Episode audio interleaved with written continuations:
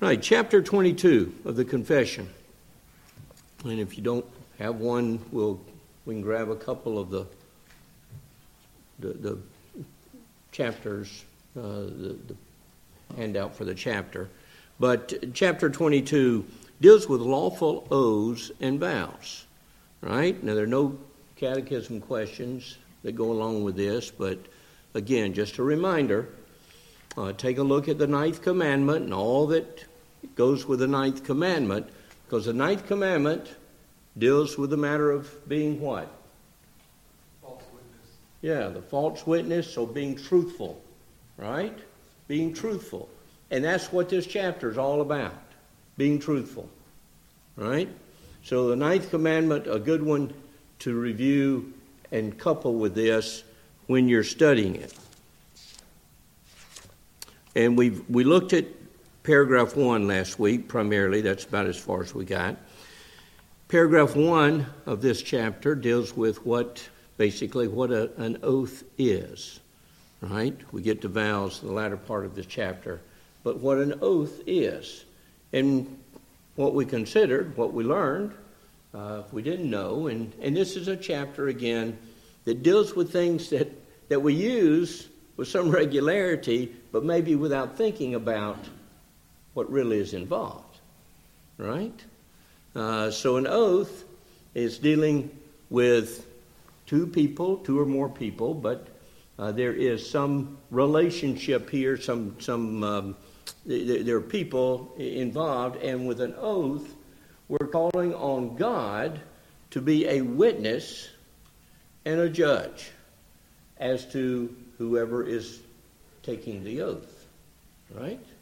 Uh, if the matter calling on him to be a witness, if it's the, an assertive matter um, dealing with uh, testimony, right? Yes, I'm, I'm, I'm saying this is what happened, right? If you're under oath, you're basically with that saying, all right, God who knows the truth, right? I'm calling God to consider what I'm saying, and if it's not truthful, to judge me. Right? And the same thing with the promissory aspect of this, it also deals with a promise. If you promise and you bring in the oath aspect to it, you are again calling upon God who knows. Now, this promise isn't something that maybe you're doing immediately, it may be a promise that may be five years away when you fulfill it. It may be longer than that, maybe shorter than that. But you're calling upon God again to consider what is being sworn to. Uh, and, and, and let me stop and say again this swearing, as we use the word, is not the way we would think a lot of times today when you talk about swearing, all right? Uh, a lot of times, that more often than not is going to be is going to carry a bad connotation. Uh, you are cursing. You are um, not speaking properly. All right, that's not the case here. This is very legitimate language, uh, and certainly used quite frequently uh, in Scripture. We see it. Reading, um, it's amazing. You start th- looking at things, you get a truth of of uh, the Scripture before you, and it's amazing how many times you start seeing it. Um, reading in uh, some in Samuel, and um, there were there were a number of times that Samuel called upon the people to when when he was dying and and uh, or when he was retiring, if I put it that way, uh, he called them to take an oath as to whether or not he had done properly by them, if he had ever taken a bribe or if he had um, shown bias, if he had uh, done something wrong. Um, Saul, not long after that situation, Saul takes an oath of his army that nobody will eat. Remember when they were chasing the Philistines? And Saul said, All right, no one eats until we've destroyed all the Philistines. I want you all, my army, to swear to me that you won't eat, but you will spend the day in pursuing. And if you recall, that's when uh, his son Jonathan, not aware of it, but his son Jonathan dipped his sword or whatever it was in, in some honey that was there and ate of the honey.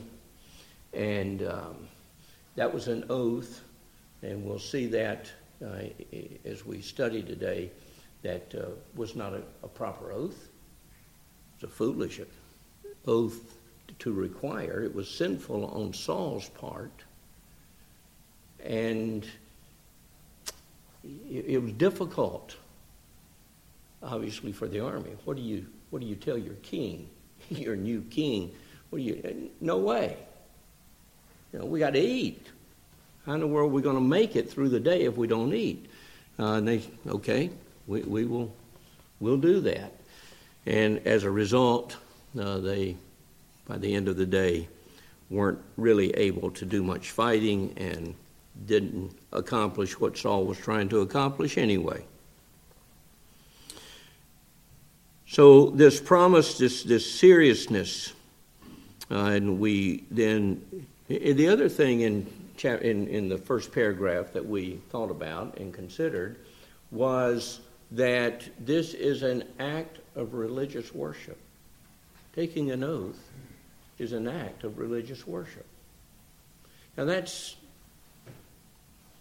interesting because, again, we think of worship predominantly with what we will be doing here today uh, or with our studying God's Word our praying, are engaging in things that we normally engage in when we worship.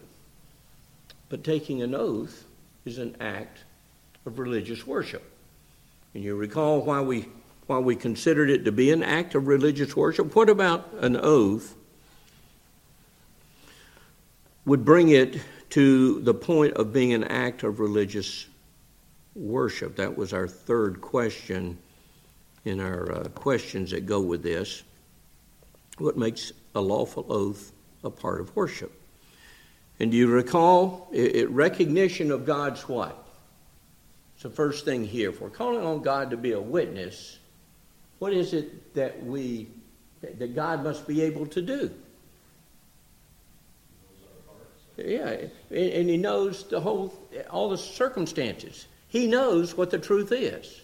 So it's calling upon God's omniscience to come to bear on what we're doing.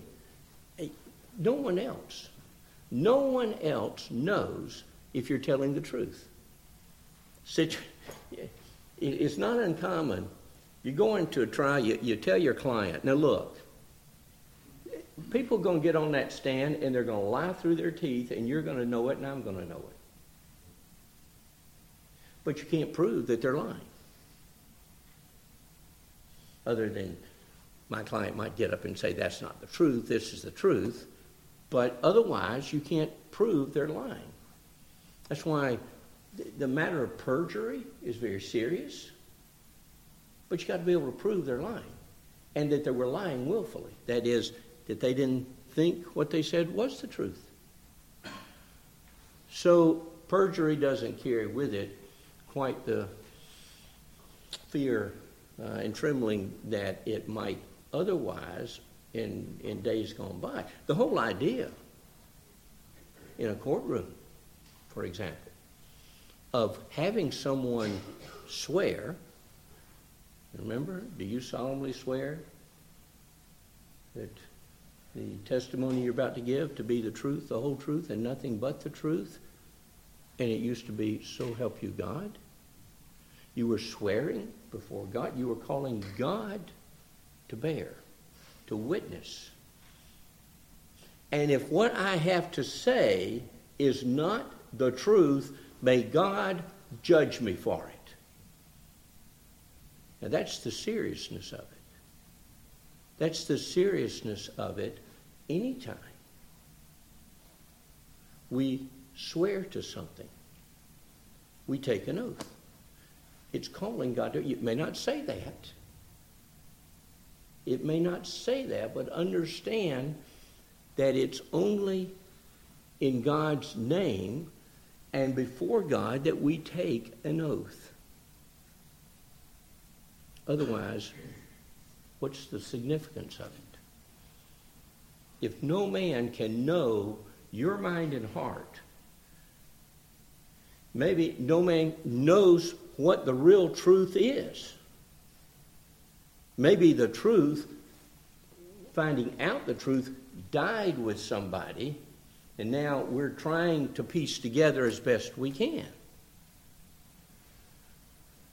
But we're calling upon God in this act of worship because only God knows God's omniscience. Right? And not only does God know,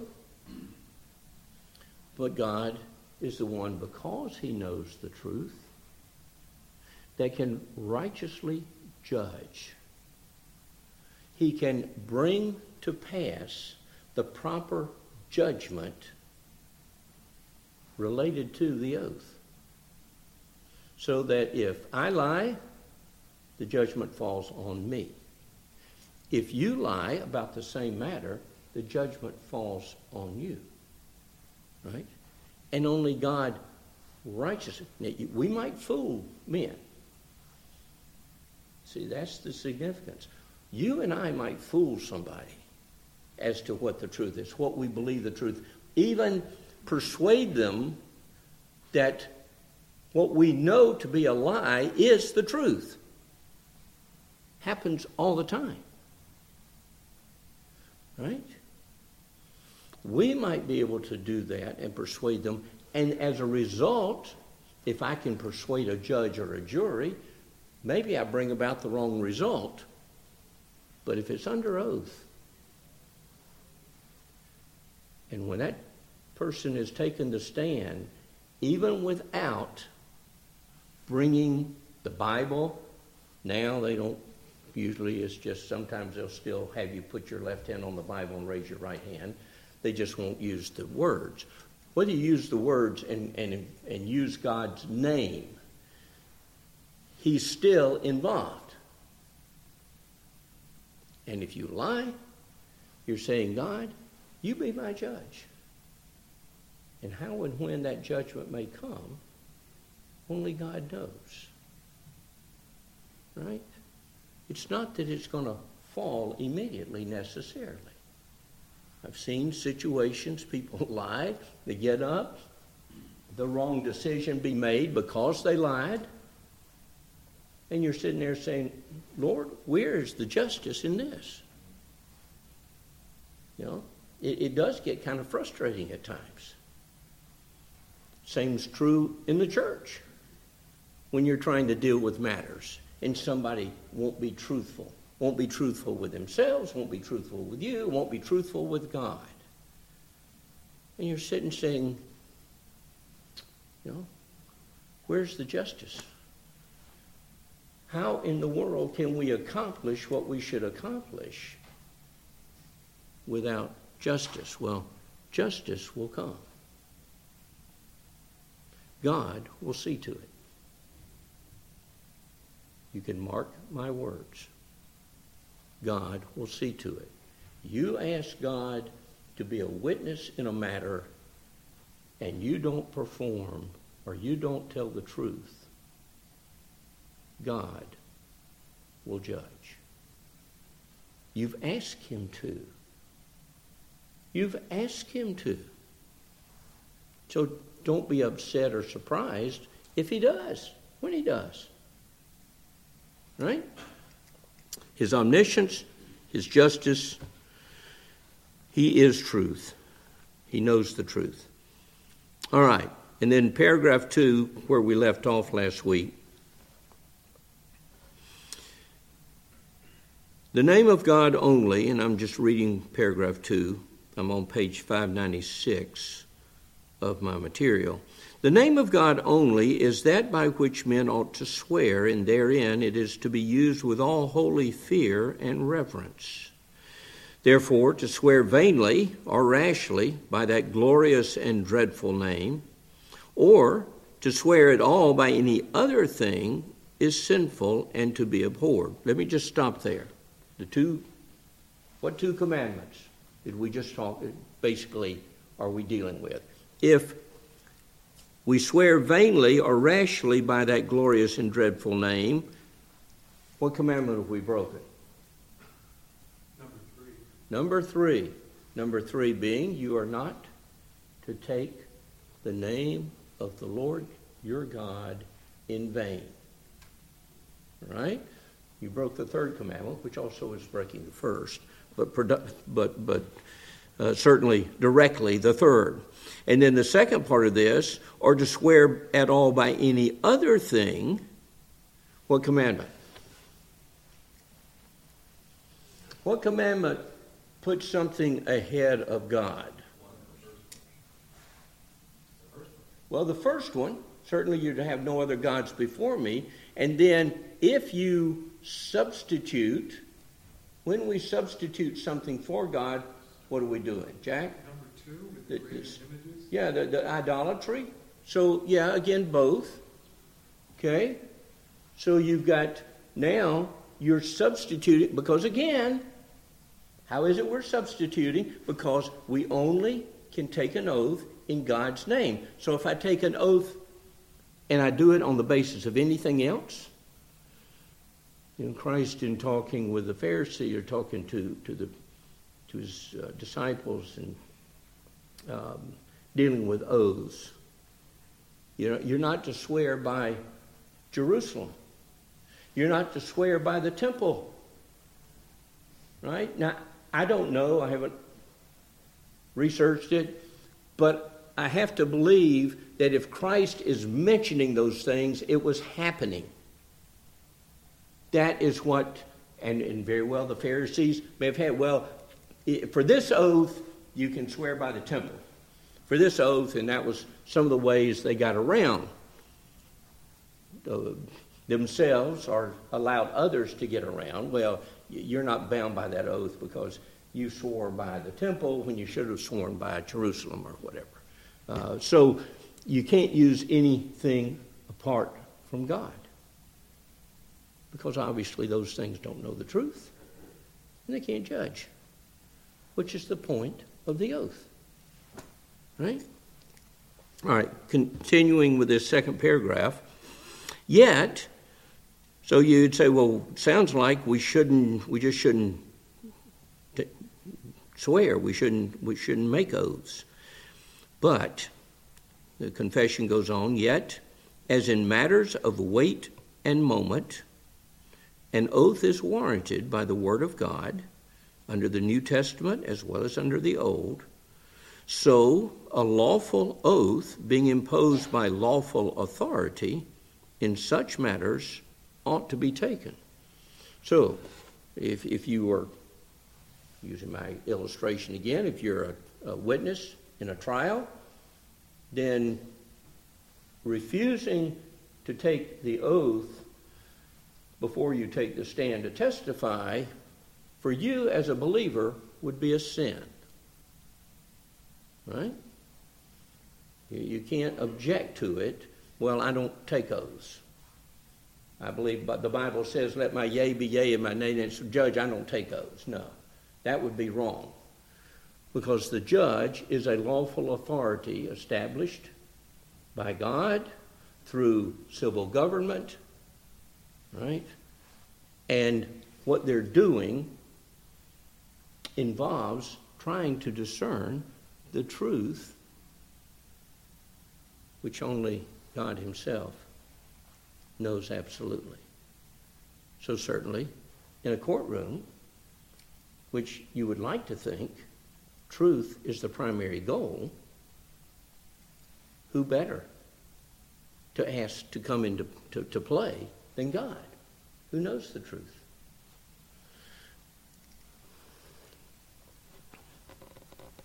We see in our proof text.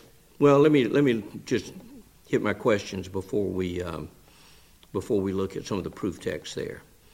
Um, my first question how do men so often, women as well, how do men and women so often abuse using an oath. Um, and again, it's in part, I think, because the language a lot of times we use, we don't use God's name. And it's just like taking God's name in vain. There are a lot of phrases and things that we use that takes God's name in vain. Even though, well, I, I, I didn't use God's name.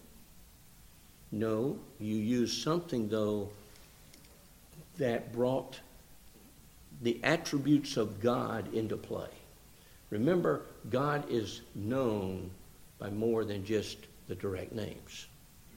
And anytime you use, for example, if, you know, you're, you're using um, here, I, am trying to think of, um, um, I, I um, I'm back to promising or swearing the you use, you see in print today, and you hear people say it. They'll use the OMG. Now, you haven't directly used a name of God, but you have, because those who know what those letters stand for, the G does stand for God. Right? Um, I forget which one it was, but you, you ever hear people say, um, "Oh, uh, holy cow"? You ever hear people say that? Yeah, well, there, there are aspects of these phrases when you do a little study and get the history of them. You find out that a lot of times they either were part of false worship or somebody's tried to abbreviate or to camouflage a word or words that is taking God's name in vain. So we certainly have to be careful. And, and my question um, how do we so often abuse using an oath? It's the same way. We, we, we simply want to emphasize what we're saying. You know, I, I swear, it's true. You ever say that? Well, if you do, basically what you've just done is if you didn't mean, if you were just using that as a phrase to put an emphasis on what you're saying, you just use God's name in vain because you just called God to, in, in, to, to, to bear upon what you said or what you're saying, to be a witness to it, and to judge you if it's wrong. But it happens all the time, and we get used to it, and then we can be just as guilty of it if we're not careful. So we, we, we use these phrases Sometimes we might say, As God is my witness, as God knows my heart. Okay? You've heard those things. I've heard them. Probably have used them. Uh, going through these things and studying some of these mm, draws you up short sometimes. Makes you stop and, whoa. Yeah. I use some of these phrases all the time. It gets to be part of our, just part of our speech. Just like a lot of people who are who are cursing, for them it's just part of their speech. Either have no clue, have no thought sometimes about what they're saying or what it means. No?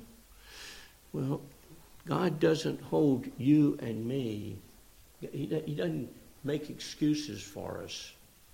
Oh, well, they, they, they didn't really mean to say that. No, before God, if we used his name in vain, we used his name in vain. It's wrong.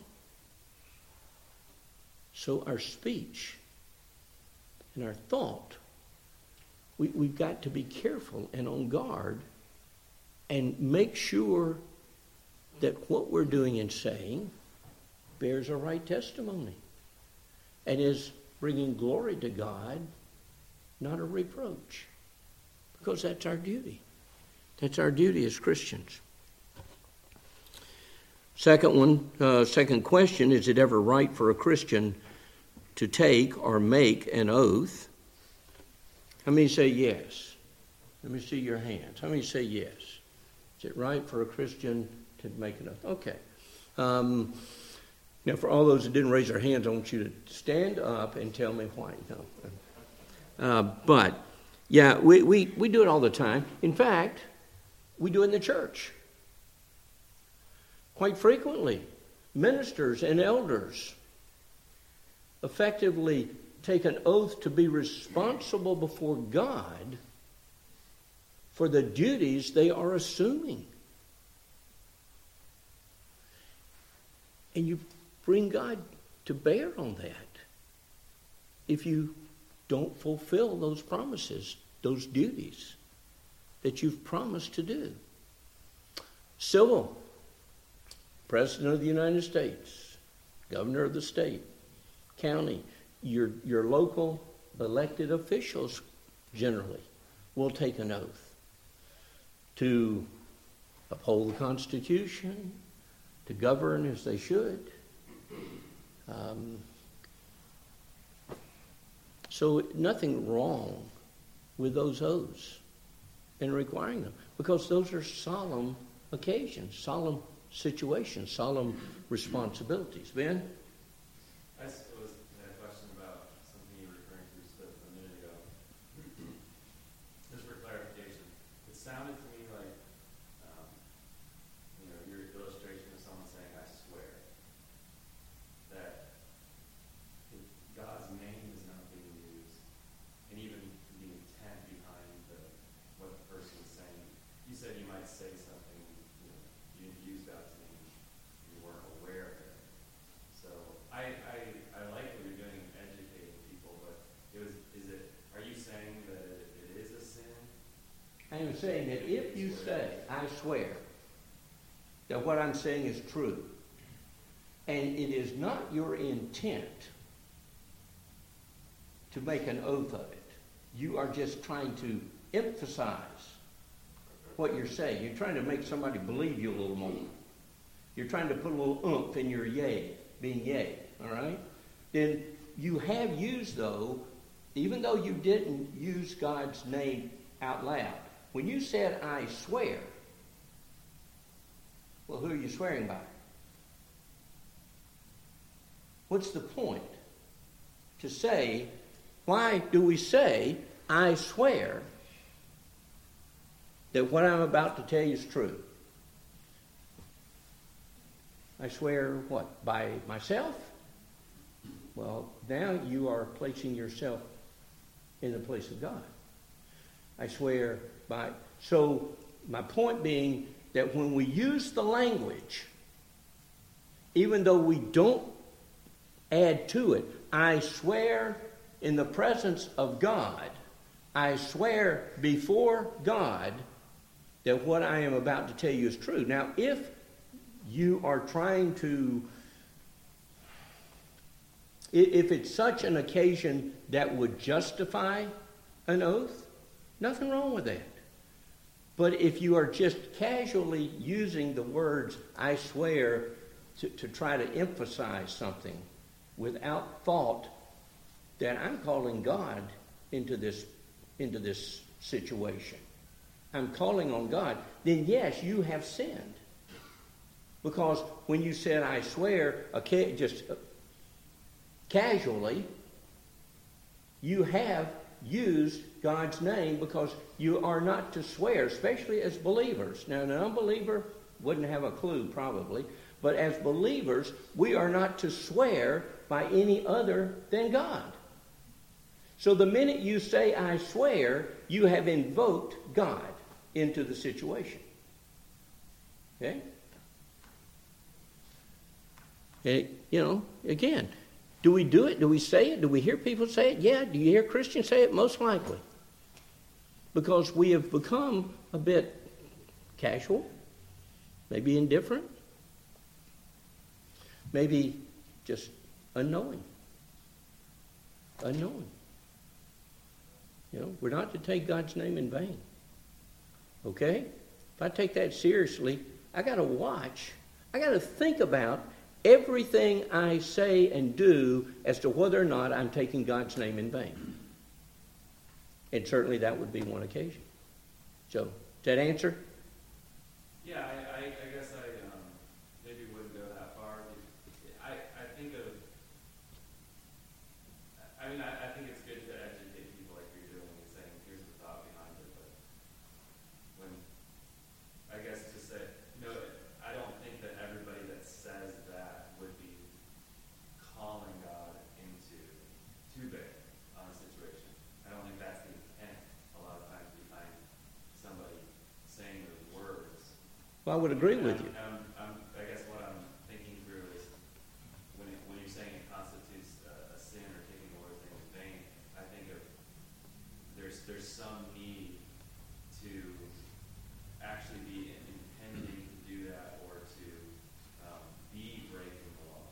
In this case, I, I don't see necessarily either either an explicit breaking of the law or an intent to to do so. Yeah, I, and again, that's where the casualness and, and, and our culture, a lot of things that come to bear on this. Yeah, and, and you don't have to intend to break God's law to be guilty of breaking it. Right? I think we can all agree on that.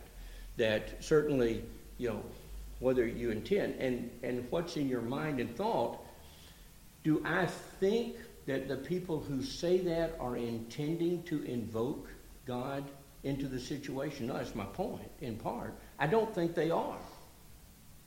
Well, if they are not, what would be the reason, the point of saying, I swear?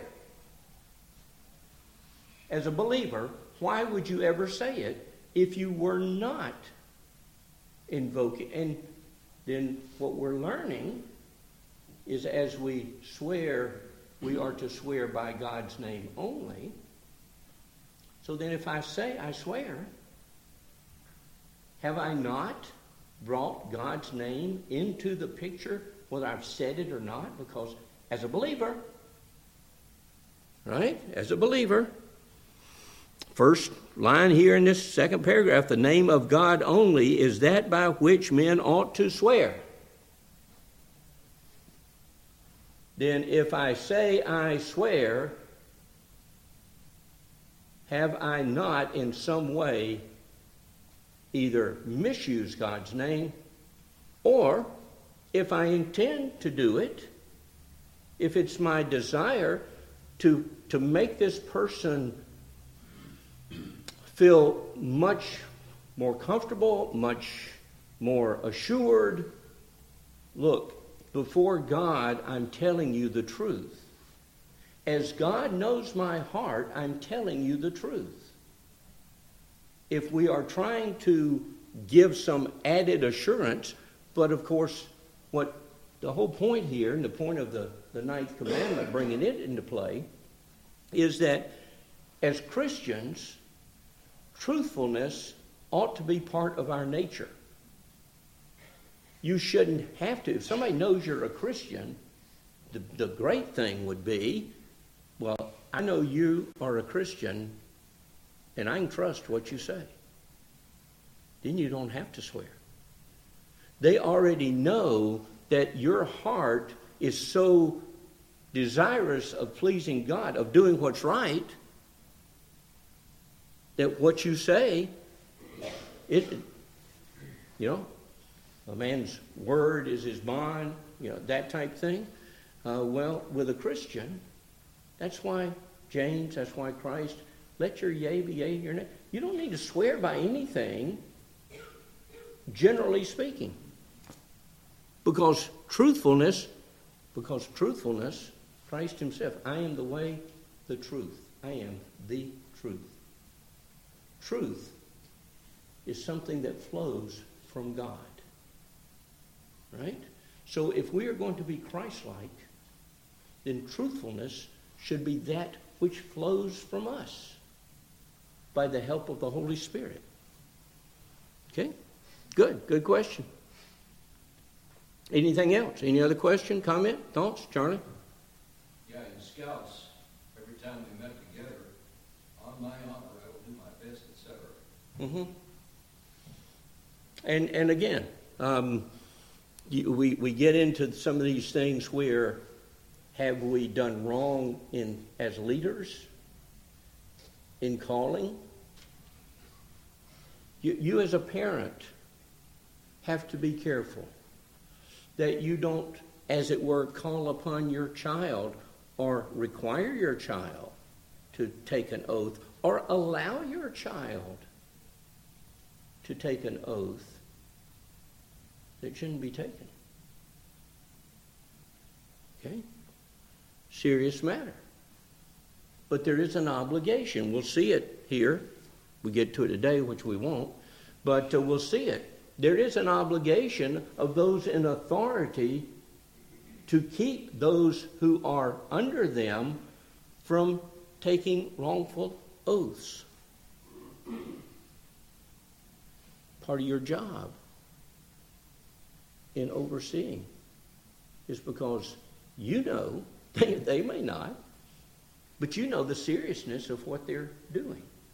That's why I say this, this is a, it's a chapter, it's a very somewhat fascinating chapter, an interesting chapter, because it's something we don't think about that much. But it's something we do an awful lot of. And what is actually happening when we take an oath or when we take a vow, as we'll see as we get to the latter part of this chapter. So, the um, it's certainly okay to take oaths, but again, realizing what they are for, why, what we're doing. And I, I ask in my third question what is the best approach for believers to take in most matters requiring a declaration or response? Okay? And that's just what we were just talking about. Just to say, let your yea be yea or your nay, nay. Here's my response. No. You don't have to emphasize it. You have to give it. Jordan?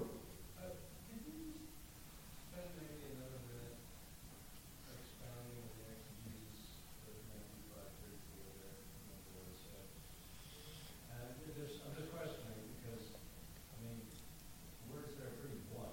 Yep, yep. Obviously, the example he gives after are not, you know, not swearing by God, maybe swearing by other things, they're all obviously bad examples, but he does start out by just saying, swear not at all. So how, how do we parse that? How do we?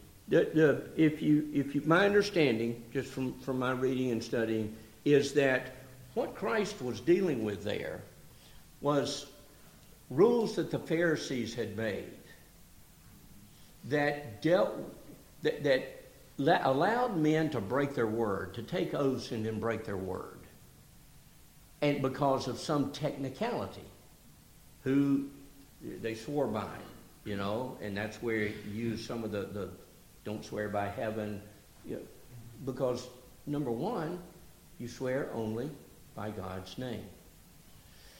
So there, as in I think James, it's the same same truth, I think, and that is you, you, you want your truthfulness, you want to be known as a truthful person. You're not, you remember I, I said last week, what Christ was my little crude illustration.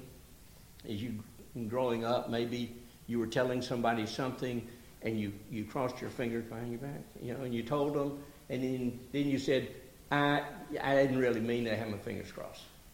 Okay? Well, I, would almost tell you that's kind of like what Christ was addressing.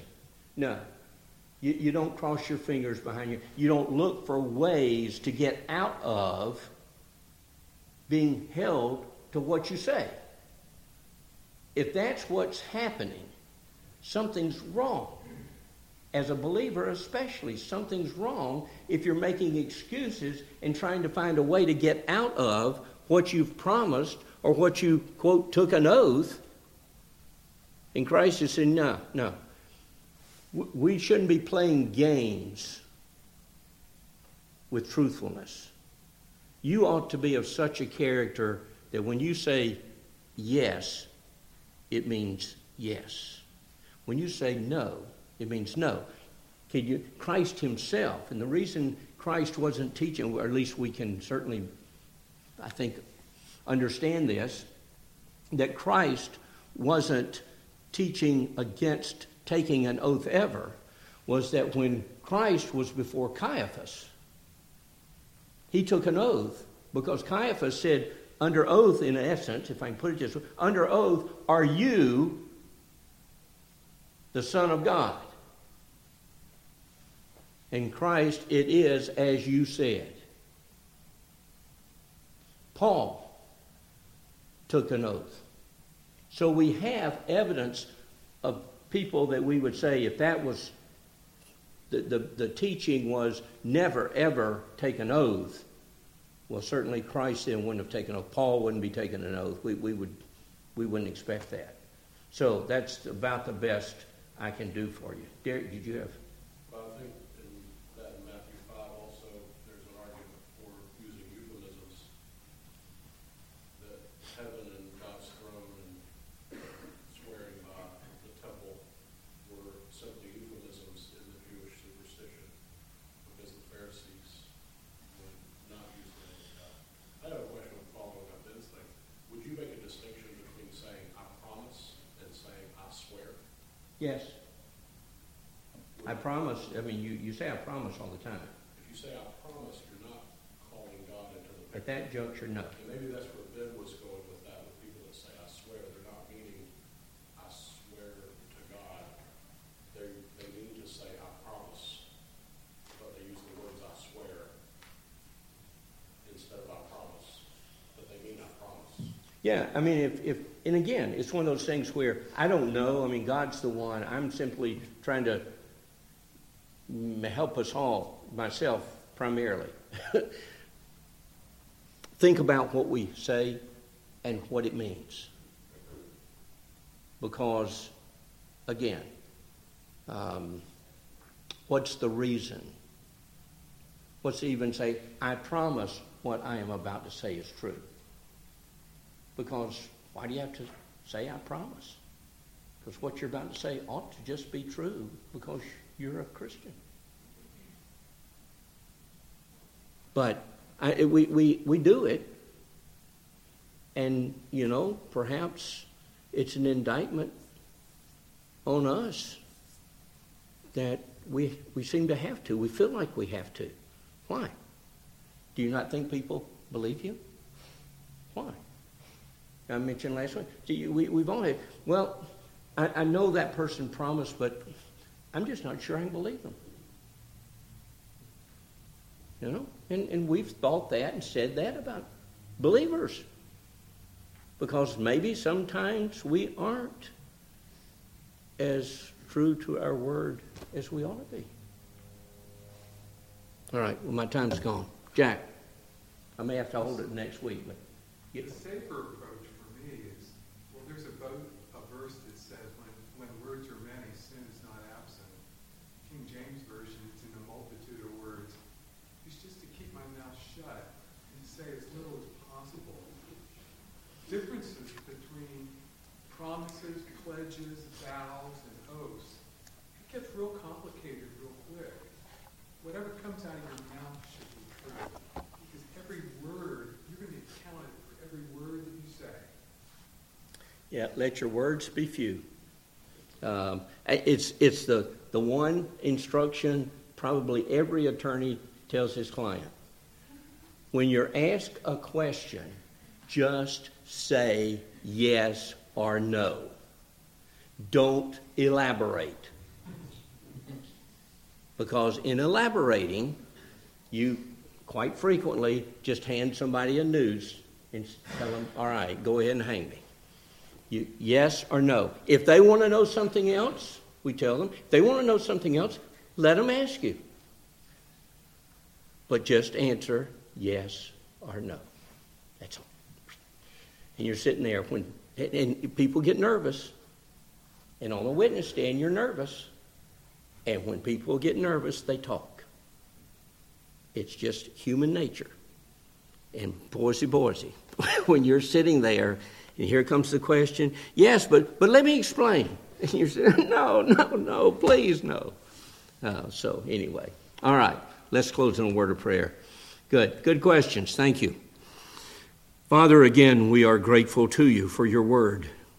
Lord, you've given us your word to instruct us uh, the duties that you require of us and what we are to believe concerning you. And Lord, we thank you for your word. We pray that you would help us to use it, to use it constantly, to use it wisely, Lord, to use it as you've intended for it to be used. So again, we thank you for this time. We thank you for that which you've given to us and the helps, the confession that we are studying, Lord, the things that help bring our focus into some things that perhaps we wouldn't think much about otherwise. Lord, may it be profitable uh, to us. So be with us in this time between now and the service. Lord, bless our fellowship. Then, Lord, we pray that you would be with us, minister to our hearts through thy word. Help us to worship thee aright. Thou art a great God. Thou art our God and our Father. We're thankful that we can properly understand and appreciate to the extent our finite minds will allow us the greatness of who thou art. We see it in the things you've created. And Lord, to help us understand and appreciate that you are also our Redeemer. Lord, we are thankful this day for salvation through Christ. Lord, may it be a good day, a good Sabbath day, that reminder that, as it were, weekly rainbow of what you've done for us in Christ. So bless us, we pray, for we ask it in Christ's name. Amen.